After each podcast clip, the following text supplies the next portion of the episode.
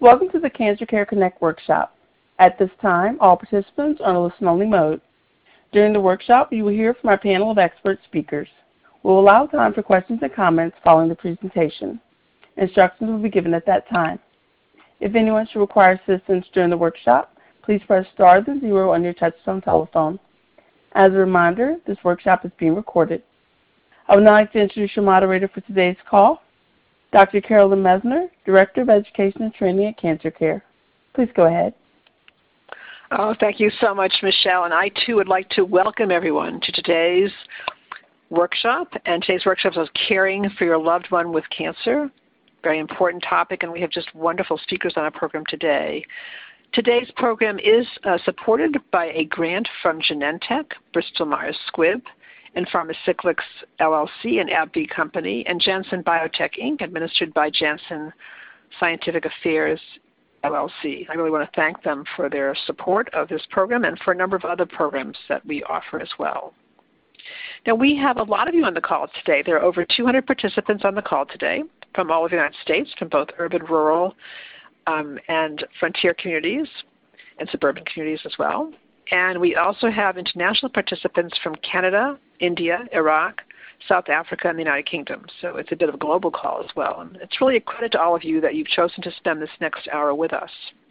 And now it's really my great pleasure to introduce our first speaker. And our first speaker is Dr. Tamryn Gray. Uh, and Dr. Gray is instructor in medicine, Dana-Farber Cancer Institute, Brigham and Women's Hospital, Harvard Medical School. And Dr. Gray will be providing a definition of a caregiver, what research tells us about caregivers' well being, family, partner, and friend communication, and caregiving for an older adult or a younger adult. It's really my great pleasure now to turn this program over to my esteemed colleague, Dr. Gray. Thank you so much for that wonderful introduction, Dr. Messner. It is a, a delight to be here today and presenting on a topic that I'm very close to and that's very near and dear to my heart. Uh, as Dr. Messner uh, stated, my research does focus on improving the lives of uh, individuals who are diagnosed with cancer and their loved ones who are uh, impacted by the diagnosis as well and who are caring for them. Uh, and so first I want to really just briefly define who is a caregiver. Uh, by definition, caregivers are individuals who provide, who provide care that is typically uncompensated, and usually this care is provided in, in the home environment or outpatient setting. Caregivers spend a significant amount of time and energy for months or years uh, caring for a loved one diagnosed with cancer. And a lot of these tasks could be physical, uh, related to the physical aspects of one's life, emotional, social, or financial uh, in nature in terms of providing care for their loved one. In addition, caregivers can be adult children or other family members such as spouses, partners, parents, friends, neighbors, anyone who the patient identifies as a close individual who provides care and support for them during illness.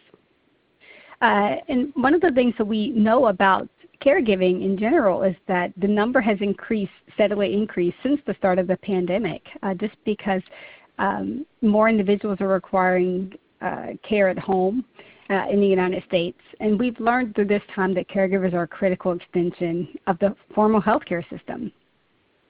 In addition, caregivers are really considered part of the entire survivorship experience, from time of diagnosis to post-treatment and survivorship or end of life.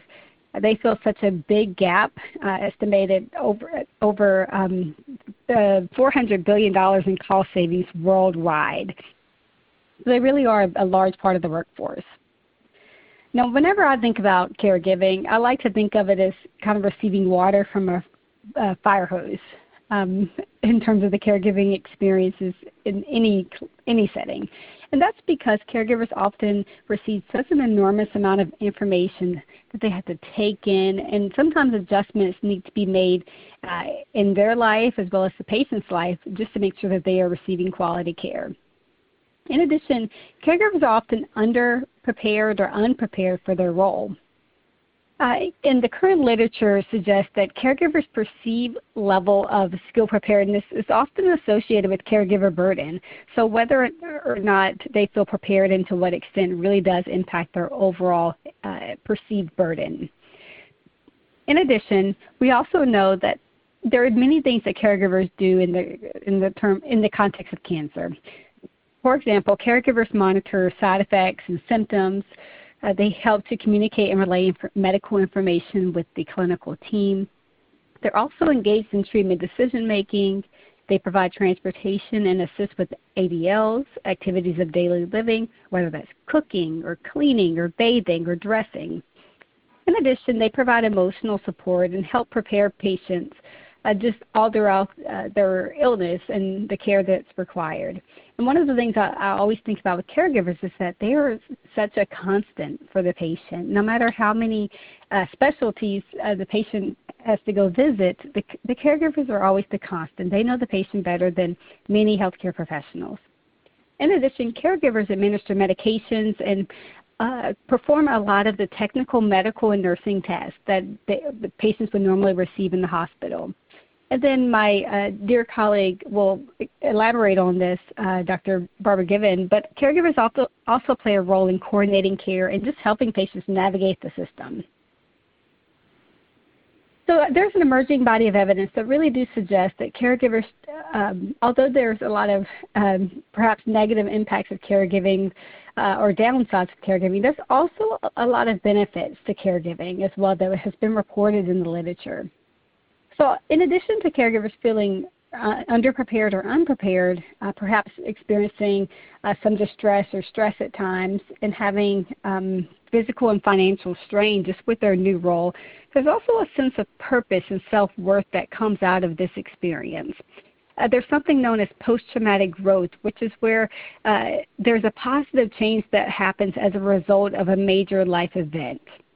A lot of caregivers have also, also reported feeling very uh, proud of their role as a caregiver and seeing the value of their role.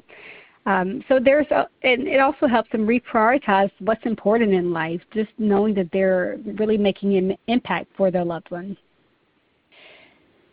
And when we think about the interesting thing in terms of cancer care, caregivers are all the more relevant because in cancer there's many different treatment modalities and options, and sometimes caregivers provide that extra ear for both the clinical team and the patient in deciding uh, the best uh, chart for treatment.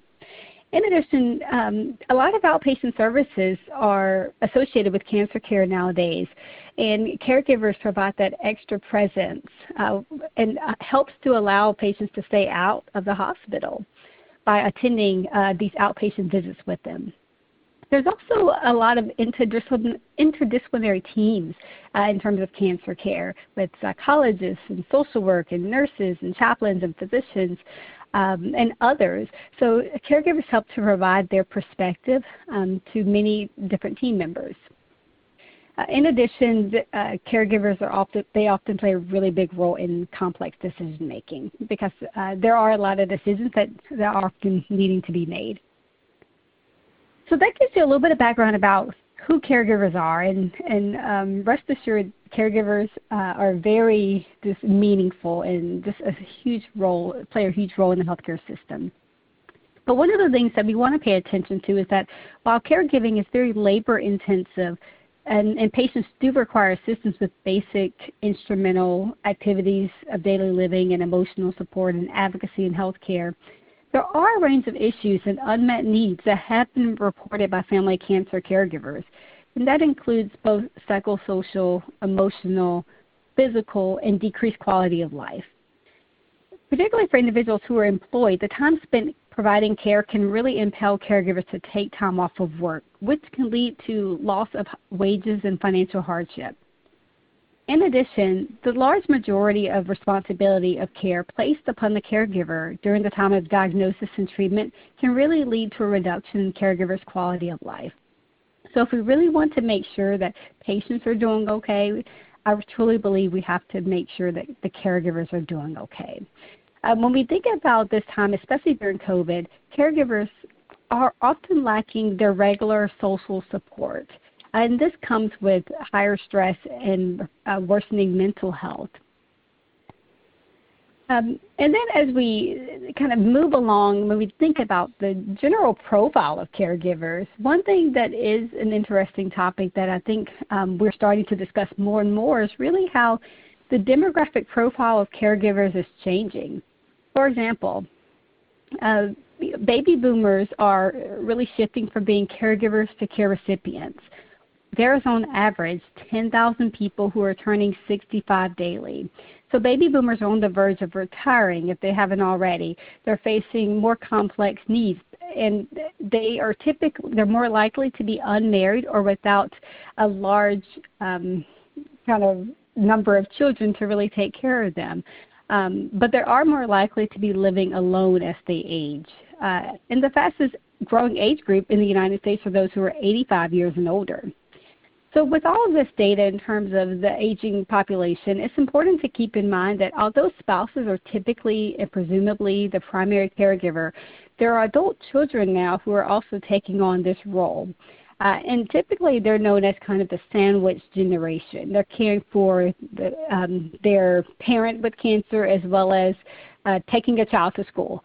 Um, so they're really, really juggling um, different people who need their care. And as we think about, you know, what how it how is it different uh, caring for an older adult and caring for a younger adult? One of the things to remember is that older family caregivers are largely responsible for care of next of kin living at home, which impacts their physical and mental health. We also want to keep in mind that they're also uh, uh, they also have different physical uh, comorbidities as well that needs to be uh, paid attention to. And what we find in the literature is that generally spouses uh, benefit most from a reduction of caregiving demands, uh, benefiting from respite or breaks, while adult children um, who are caring for individuals generally tend to benefit from family focused uh, interventions as well as logistical uh, solutions because a lot of them are facing financial hardships and uh, other um, uh, other kind of consequences related to caregiving because they weren't expecting to be in that role. I'll end um, with, and I'm happy to talk about this subject more in the discussion, but one of the things I do want to introduce you to is really just the concept of communication with regards to family, uh, partners, and friends. Family caregivers in oncology often serve as a liaison between the patient and caregiver, relaying information, seeking and accessing and understanding information. And this in itself uh, really uh, warrants the need for better communication for caregivers and the clinical team and patients.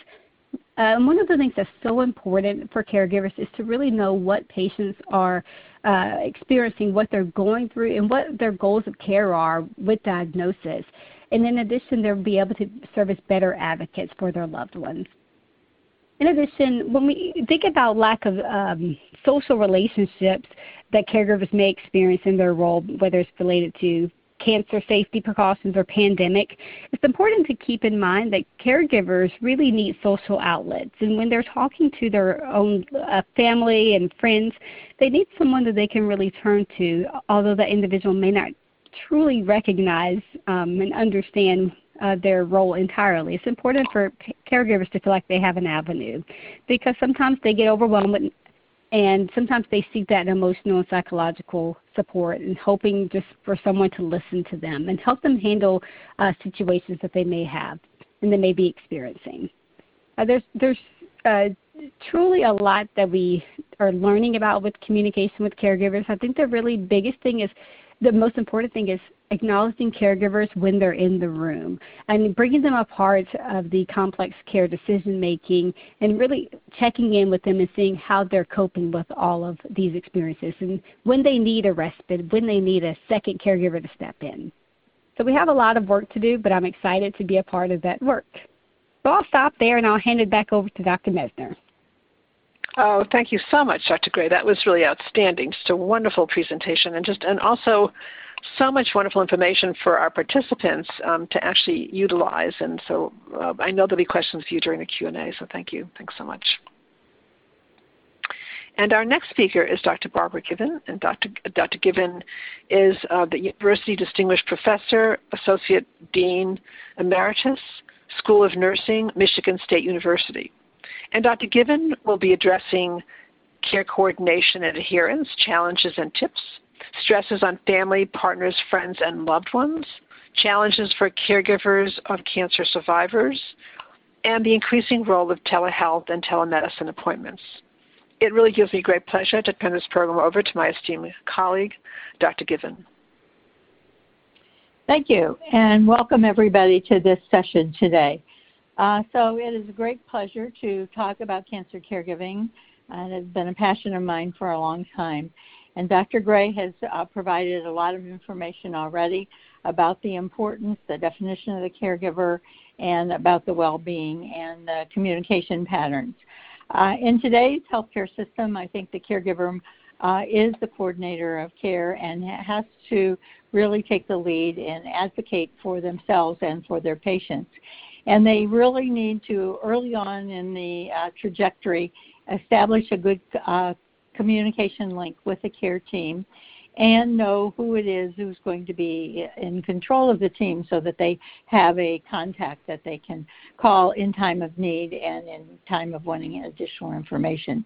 As has been said before, the family is the constant, and the family and the patient together really are part of the workforce and part of the team and have to be considered.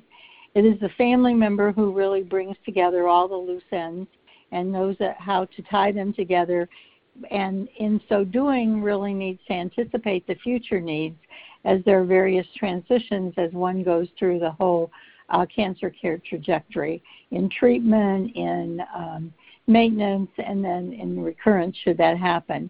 They have to take the lead to speak up and be sure they're included in meetings, consults, visits, and telehealth sessions.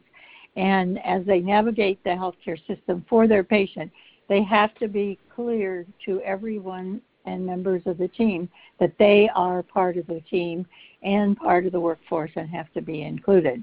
And that in so doing, they really must understand the plan of care, both short and long term for the patient. They need to know the resources that are available, especially, again, so many things are outpatient. What are the community resources? Most hospitals and clinics have um, list of resources that have been provided, like uh, for offices on aging and in community health centers and whatever. So they may have to ask for those. In this community, there are a number of those available.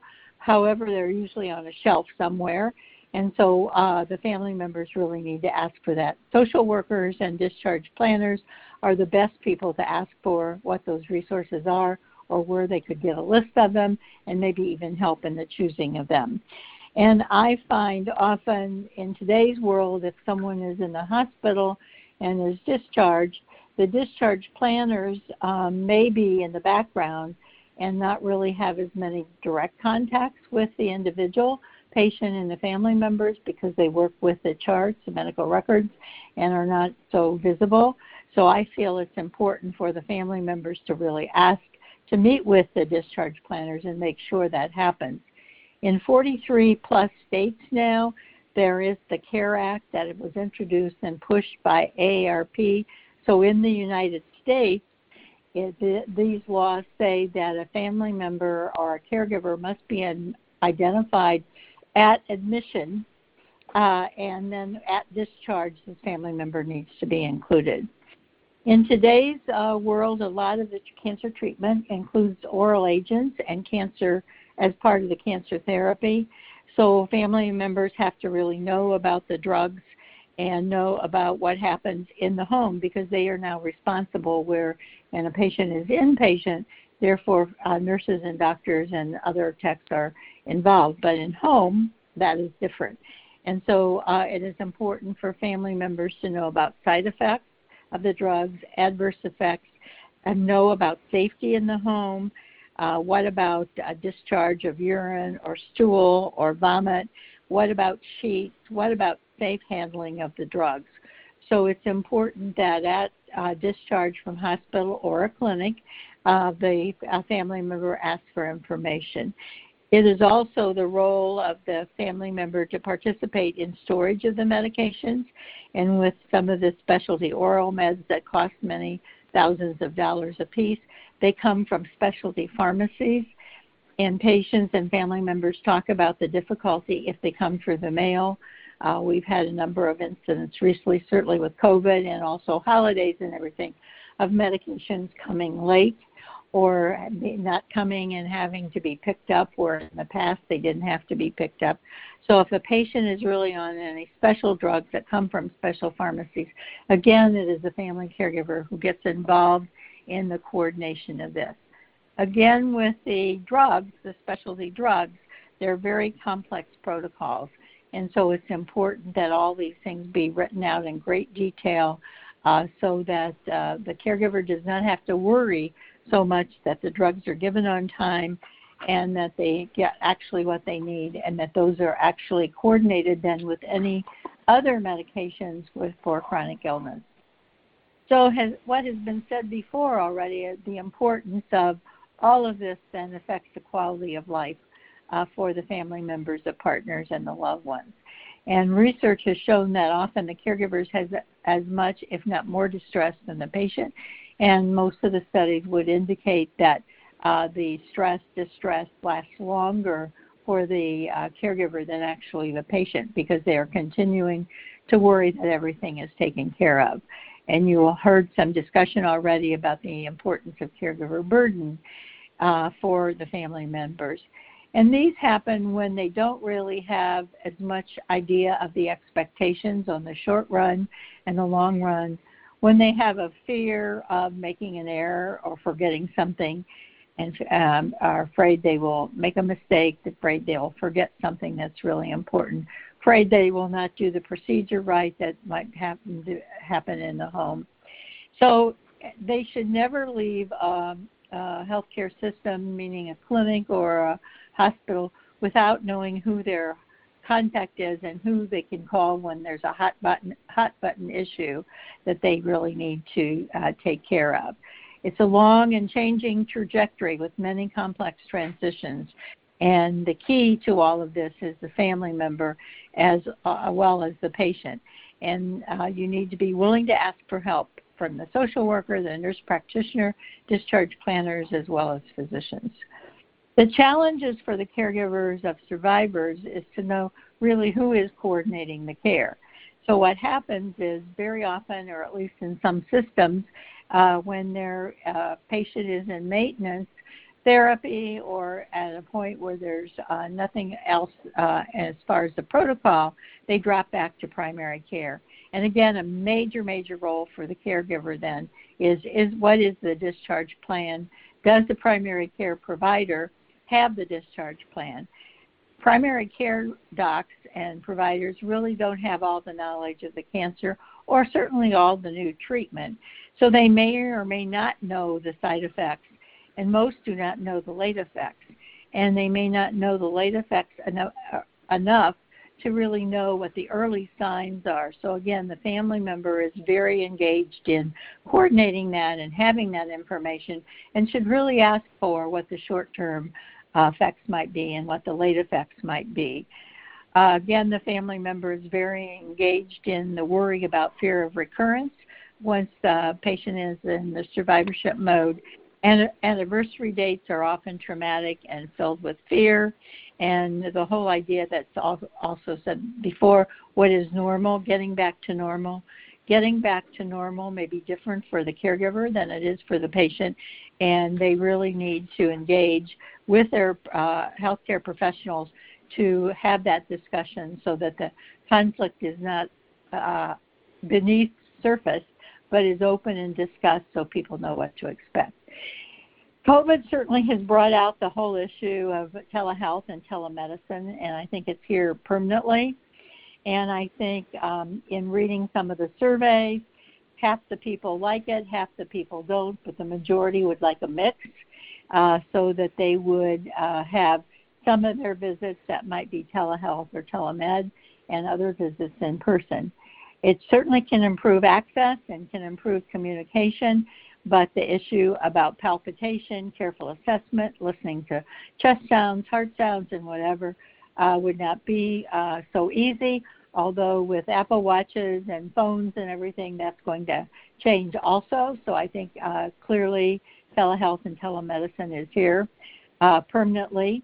Uh, it, the mix really often can allow family members at least in this community, if you have a telehealth or televisit, you can choose whether you want your family member to be there, and most of the physicians in this community allow that to happen. It is important also in the whole world of telehealth and telemed to use the patient platforms like MySparrow, My um, Dana Farber, My whatever, and have the patient give caregiver access to that because that's another way of keeping up with what's happening. So the whole area of telehealth and telemedicine, there are many sensors to support the care. Uh, that patients can send information from their Fitbit or their Apple Watch to their uh, patient platforms in the medical care, and family members can be included. And this has certainly increased the distant and rural uh, caregiving opportunities to be well informed. Again, um, there's much to do, and I believe the uh, caregiver is the linchpin. That's what I have to say till we have questions.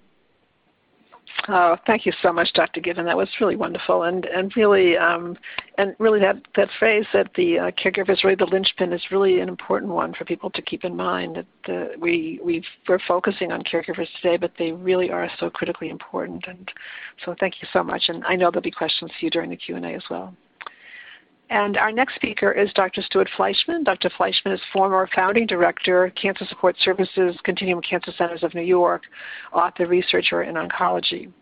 And Dr. Fleishman will be addressing coping with holidays, birthdays, and special occasions, managing family, friends, partners, and traditions, practical tips for managing caregiver stress, strategies for self-care, and guidelines to prepare for telehealth, telemedicine appointments, including technology, prepared list of questions, and OneNotes. It's my great pleasure now to turn this program over to my esteemed colleague, Dr. Fleishman. Thank you, Dr. Messner, and thank you for everyone who's on the call. Um, caregiving is very hard, as uh, you can hear, but also extremely rewarding. And um, the things I've been asked to speak about do add um, responsibilities to the caregiver's list, but they are really important for everyone, for the caregiver as well as for the identified patient. So, holidays, birthdays, special occasions come up during cancer treatment and after. Can't stop them.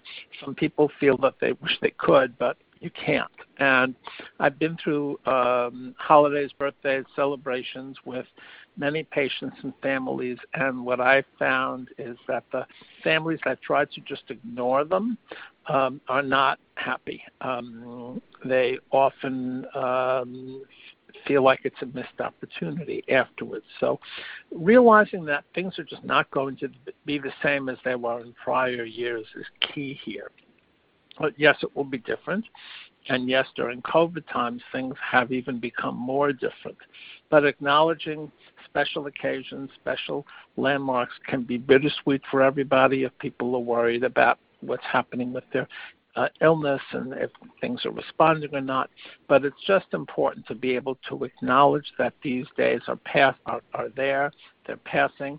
You may not want to do um, the kind of lavish uh, event that you would have been able to think about pre COVID now, but we have all reluctantly, I will say for myself, but we've all reluctantly learned how to use um, many of the uh, internet meeting um, platforms. That's a, a the software is called a platform to be able to meet with friends and family either around the corner who we can't see because of COVID restrictions or across around the world um, who would normally not be able to participate in these events.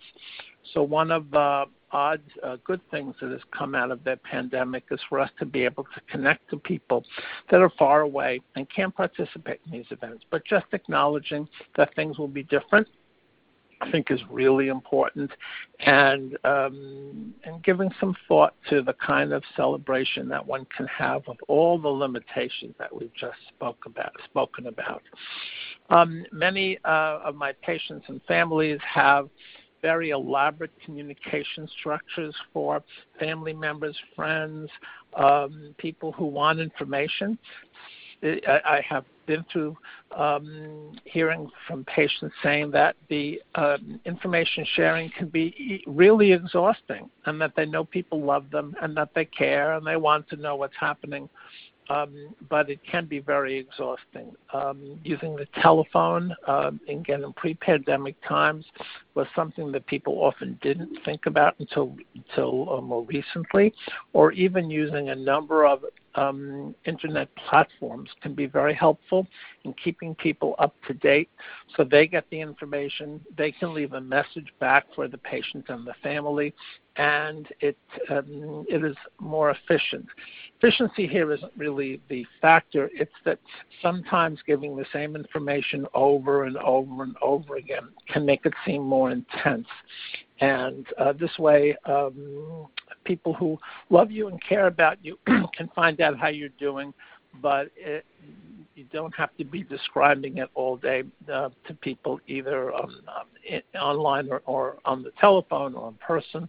But giving that information and getting a message back um, can be really a sign of love and affection without having to spend lots of time and energy on uh, explaining what's going on. Um, so caregivers have a lot to do, and it's really important that caregivers take care of themselves a little bit. One of the things we've found over the years with any serious illness, not just in uh, in cancer, is that caregivers often neglect themselves. They neglect their sleep, they neglect their nutrition, and they even neglect their doctor appointments and their screening appointments because they feel so overwhelmed. So it is important to keep perspective on that. Um, most caregivers are extremely hesitant to ask for a few minutes off or a few hours off. Often that means calling in favors from other people so they can get a bit of respite. It can really help in the long haul to take a walk, to uh, do something a little bit mindless if you can or can't get outside. Again, with COVID, things are not the way they used to be, but uh, they need to actually get a little uh, sort of mental calm um, from all of the responsibilities of caregiving um, is really, really important.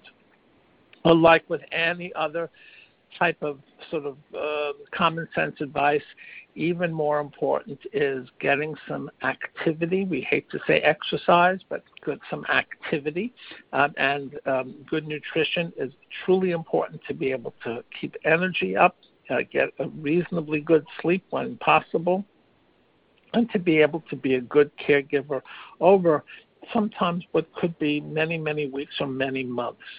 Um, and caregivers really should should not feel guilty about asking for a little bit of time off because that will help in the long haul to make sure that they can continue to be effective caregivers over a long period of time. Um, as far as uh, electronic appointments or telehealth appointments or telemedicine appointments, this is something that we've all learned um, to do rather quickly. Um, and it took all of us, uh, patients, family members, and um, providers, uh, a while to get used to this system. But telehealth visits can be conducted over the telephone, regular old fashioned telephone, or a cell phone. In many instances, telehealth visits can be a video call, like a video conference, and um, those require some special equipment like um, a, smartphone or a laptop or a tablet or any other device that you where you could watch movies, um, get email, um, send texts. But some some of the telehealth um, platforms require video conferencing ability, so you have to be able to use the, those devices to actually send and receive images and voice at the same time.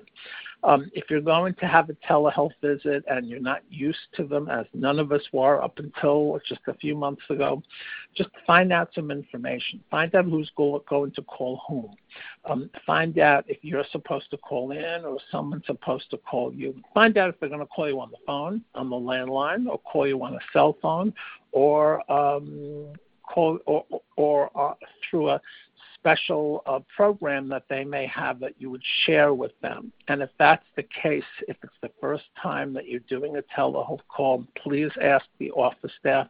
Uh, the often the doctor and the nurse are not able to do this, but their office staff is very well trained in how to set up telehealth visits to um, make a practice run kind of a dress rehearsal the day before, a few hours before, so that you know how to connect because um, each system is slightly different. Um, and uh, some of us wish all the systems connected in the same way, but they're privately owned and they don't.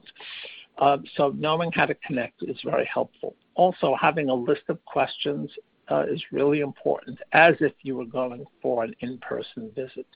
This is especially um, a good opportunity for people who live far away to be able to participate in the telehealth visits because they do not have to travel. They do not have to go to the uh, cancer center, the doctor's office, the radiation center, the infusion suite to be able to participate in care. Um, having uh, the, the, if you are making a list, and you should, of your questions beforehand. Make sure that your caregiver relative also has the same list and make it together so the caregiving questions can also be handled at the same time. So practicing the call, having a quiet place, being prepared for the hour, especially if you're um, a relative or a friend from far away, make sure about the time change because those can be quite confusing and then uh, setting up for the call and trying to get the questions answered is very helpful. Um, I'll, I'll, just end with one more thing. Uh, there's a, many of us who have uh, our treatments at larger centers actually have access to an electronic chart. Usually that's called My Something. Um, and the electronic chart is an extraordinarily helpful tool if used properly.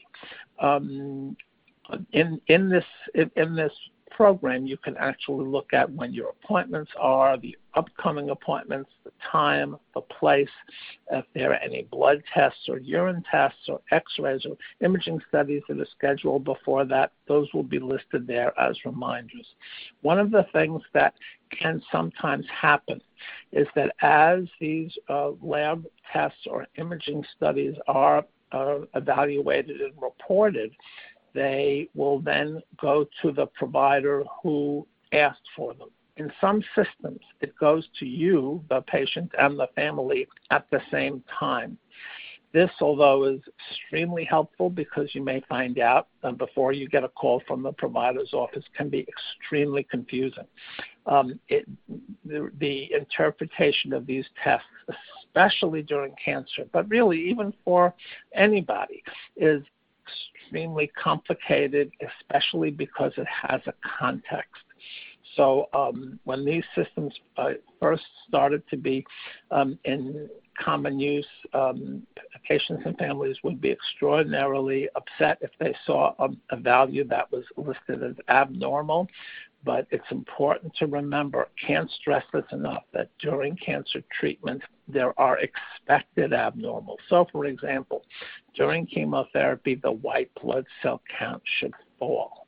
Um, because of the reaction to treatment, whether it's chemotherapy or radiation therapy. If it is normal, that's something that's an important finding that people have to look at. Uh, it may just drop a little depending upon the circumstances. There are a wide variety of circumstances between the different types of cancer, different types of treatment. But often a, a normal would be something that the provider needs to pay more attention to than an abnormal. Um, think scans pick up things like a cyst that we've had our whole lives from birth, but we don't all get, and few of us get, screening imaging studies, um, X-rays, CAT scans, MRIs, PET scans.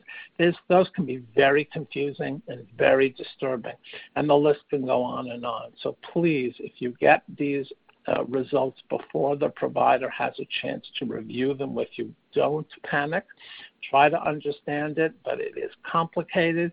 And the best thing to do is to schedule some phone time, uh, regular phone or a telehealth visit, depending upon the doctor's office, with the provider's office, to go over these findings uh, with specifics and, uh, that are related to your situation. Um, hopefully, this doesn't happen too often, and that the provider's office will be calling you with the information and then ask you if you wanted to to look at the reports uh, with them and go through the what's important in the report and what that actually means. So please be aware this is a great thing, but can be extremely confusing without the proper experience to be able to look at the reports and figure out exactly what's important and how it applies. I will um, end here and turn the call back to Dr. Messner. Thank you again, everybody. Oh, thank you so much, Dr. Fleishman. That was really outstanding and just a wonderful presentation and wonderful um, to also uh, remind everyone that when they get um, a report that they didn't expect to get on their smartphone, that they go ahead and call their doctor and work out the information with them so they understand um, what those notes mean. So thank you so much. And now um, I'm going to uh, say a few words about um, long distance caregiving. As Carolyn Messner, I'm Director of Education and Training with Cancer Care.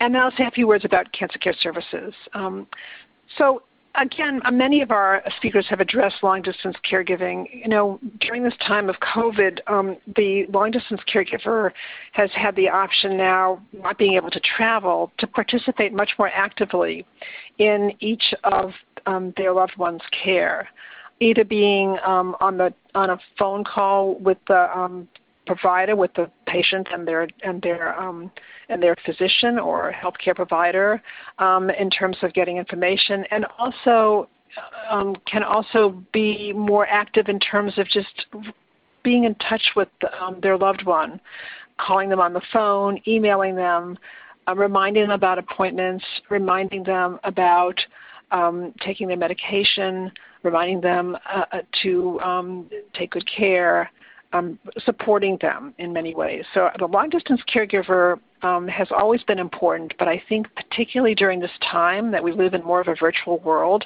the long distance caregiver has been extraordinarily important. And um, so we just want to really call out to the long distance caregivers and let them know that no matter where you live, whether it be in the United States or in other countries, you can actually be very much actively involved um, with the care of your loved one and with your loved one's permission also have access to talk with their physician, their healthcare providers, um, so that, that you're considered to be an, a, a really an important person in their care. Now I do want to say a few words about cancer care services. And those services um, consist of a number of different things. Um, Cancer Care is a national organization and staffed primarily by oncology social workers. And um, we provide a host of services. Many people contact us through our Hope line. They call Cancer Care on the telephone and speak with one of our oncology social workers. Um, and the social workers can offer them support. People may ask all sorts of questions and get support with their concerns and questions. Um, we also provide case management services, which really mean that if we don't offer the help, that we will connect you to a resource that gives you the help. And so there, therefore, um, you are able to then connect with, um, we're able to connect you virtually. So we won't just give you a list of places to call. We actually will go with you virtually to a resource and be sure that you get the help you need. And sometimes those resources are in your own community, sometimes they're regional or national, and we're sure to connect you. And until that is resolved, our staff will stay with you until we get the help you get the help you need. Often it has to do with having adequate food, housing issues, healthcare issues, all the issues that you're all confronting, of course. Um, and then we also offer practical and financial assistance, which has been really um, I would say, a very important component of cancer care services, really since our inception, um, and we've been around about 77 years, and since the inception of cancer care, it's been a vital part of our services that we offer. We offer also online support groups, which are really nice because they you can post any time of the day or night, and they're facilitated by an oncology social worker, so that you're always getting they're always being moderated as well. And we also offer these workshops, about 75 of them per year, and we have a number of different publications. And now um, we do have time for questions. I'm going to ask Michelle to bring all of our speakers on board, and we're going to try to take as many of your questions as possible. Michelle? Ladies and gentlemen, if you'd like to ask a question, please press star then one on your touchtone telephone. If your question has been answered and you wish to remove yourself from the queue, you may press the pound key. Those of you on the web may submit questions by clicking Ask a Question. So we have a question from one of our online participants for Dr. Gray. Um, can you please go over your definition of a caregiver again? Absolutely. Thank you so much for that question. Uh, so for the context of this call, family caregivers were described and defined as individuals that assist um, uh, those who are who are uh, going through a serious illness by providing care and support. Uh, now, these individuals can be family members, friends, uh, non-relatives, uh, anyone who the the patient defines as someone who provides care and support for them during a serious illness. Excellent. Thank you. Thank you very much. Um, and um, we have another question here um, from one of our online participants. Um, so, my mother was recently diagnosed with cancer, and family members nearby haven't been offering much help. Hmm. As special events approach, these days seem overwhelming, especially with this frustrating lack of help from other relatives. Hmm. What can I do to help? Um, Dr. Um, Fleishman, do you want to start with that question? Sure. Uh, those of us who are caregivers usually find it harder to ask for help. it's just one of those things. Um, they, really, the the most effective thing is to give a call to the relative rather than do it in writing. Uh, email and text is not always the best, and uh, say so and so is doing okay, or give an update, and I really need your help um, and then ask specifically for what you need and thank them a dozen times, even in advance. And, and from what I've seen over the years, that makes uh, the most sense, is the kindest way to get people on your side and um, not feel a burden as well, but really have everybody involved in, in the, the event and the help. Excellent, thank you. Um, any other comments on that question? That's a good question. Okay. Um, so um, a question um, now um, for uh, Dr. Given. My, as my mom's caregiver, what are some precautions I should take even though we are both vaccinated? Well, the uh, precautions really are for those around you and those that you come in contact. So I think if um, especially your mother would have a, a cancer or immune disease or whatever, she will still be at risk. But I think uh, being exposed to individuals who are not vaccinated in public places. So we still are telling people to really worry about uh, masks when you're around people like that and encouraging others to wear masks and not be exposed and also the distance kinds of things. So even though many states have opened up we still exert caution, especially for people with chronic illness.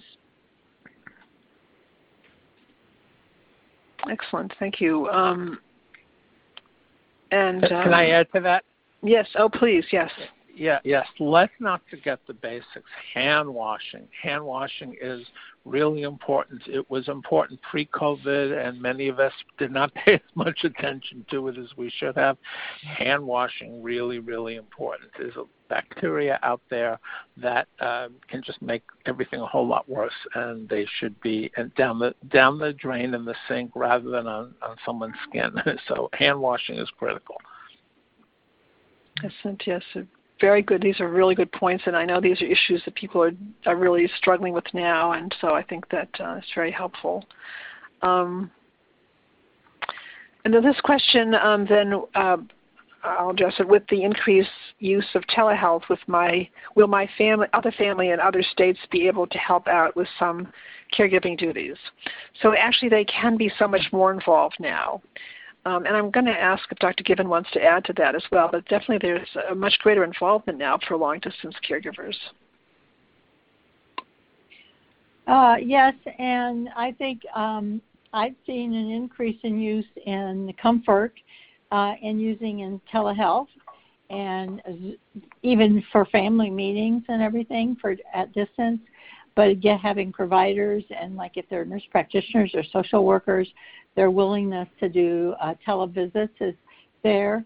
And then again, I would encourage the whole use of the uh, patient allowing the relevant uh, caregiver to have access to the medical record because as has been said in here, you see the plan of care, you see the lab results, uh, you can leave messages for the provider and things like that when that is shared. And I think although that has not been a pattern in the past, uh, to a great degree. I think COVID changed that, and I'm seeing much more comfort in everybody doing that.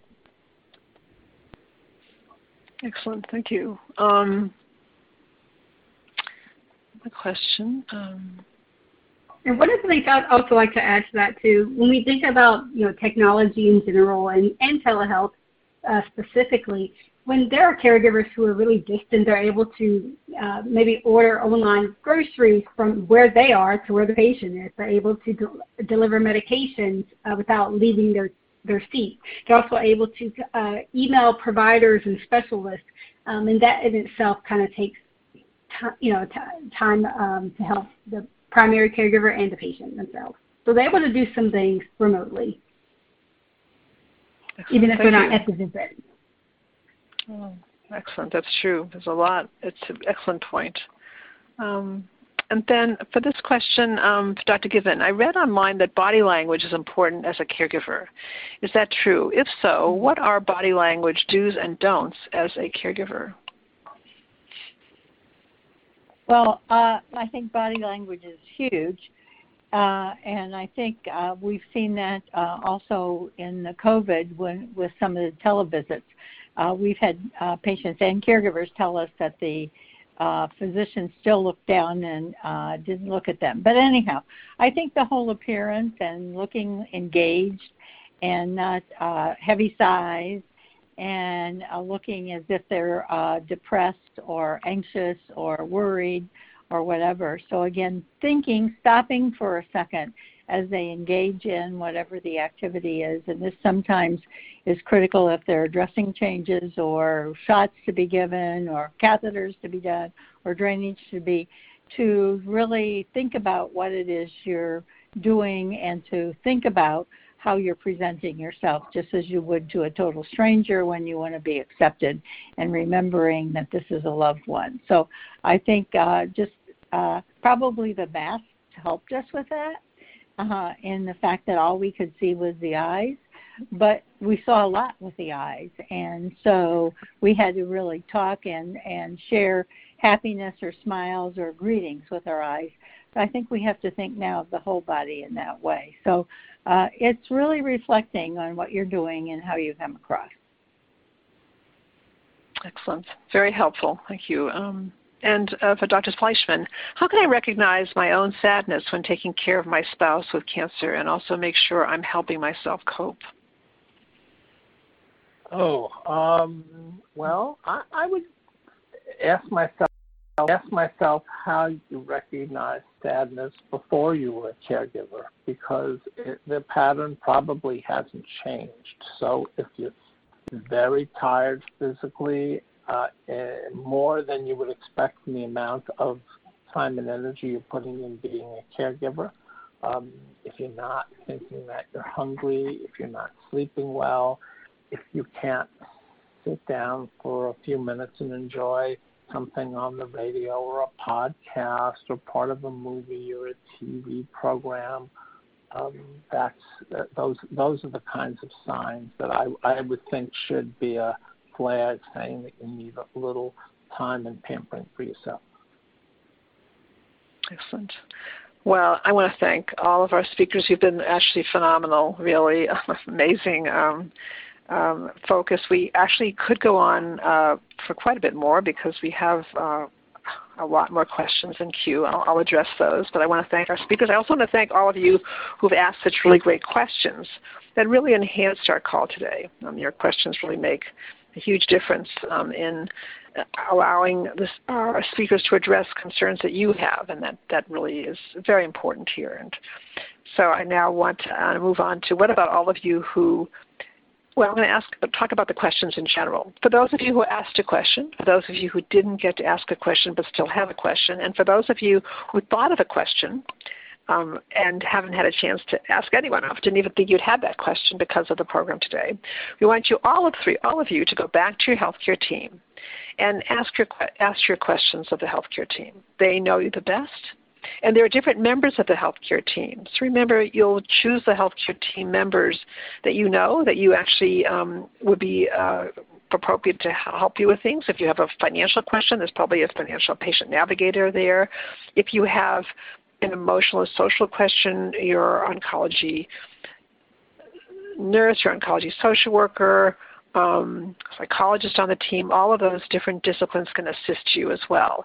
If you have a um, just a practical question or concern, again, the team. If you have a medical question, your physician and your healthcare and your oncology nurse, they can help you with those questions. So remember, your healthcare team is a very broad group of people, and so to be sure to take advantage of that team and to really um, and to, to utilize um, and to use telehealth visits um, when you have questions and want to really have a discussion. Um, and uh, as we conclude the program today, I don't want anyone to feel you're alone as a caregiver or as a person coping with cancer. I want you to now feel that you're part of a community of support, and we're all here to help you, both from your healthcare team to all the different organizations. Um, at the end of this program, you'll be getting a SurveyMonkey evaluation, and we'll be um, asking you to complete that. We appreciate that. But also, the SurveyMonkey evaluation will also include um, resources. So, how to contact different, the different organizations we mentioned on today's program, and um, different resources that might be in your community that we think would be helpful for you to have. So that's that's um, something important. But we, we recognize that people do feel alone. Um, I know things are opening up in different parts of the country and, and, in different parts of the world. It's different every, everywhere. It's a little bit different. So you know your own regional area, what that's like, or your own particular community. But nevertheless, um, we want you to know that you're really connected by phone or by calling an organization or your healthcare team. Also, please do find out in terms of your healthcare team when what to when to call them evenings, weekends, um, and holidays. Those always seem to be the time when always there are questions and concerns, and indeed you want to be sure you know how to reach them. Again, I want to thank you all for your participation today, and I want to wish you all a very fine day. Thank you all. Ladies and gentlemen, thank you for your participation. This concludes the workshop, and you may now disconnect. Everyone, have a great day.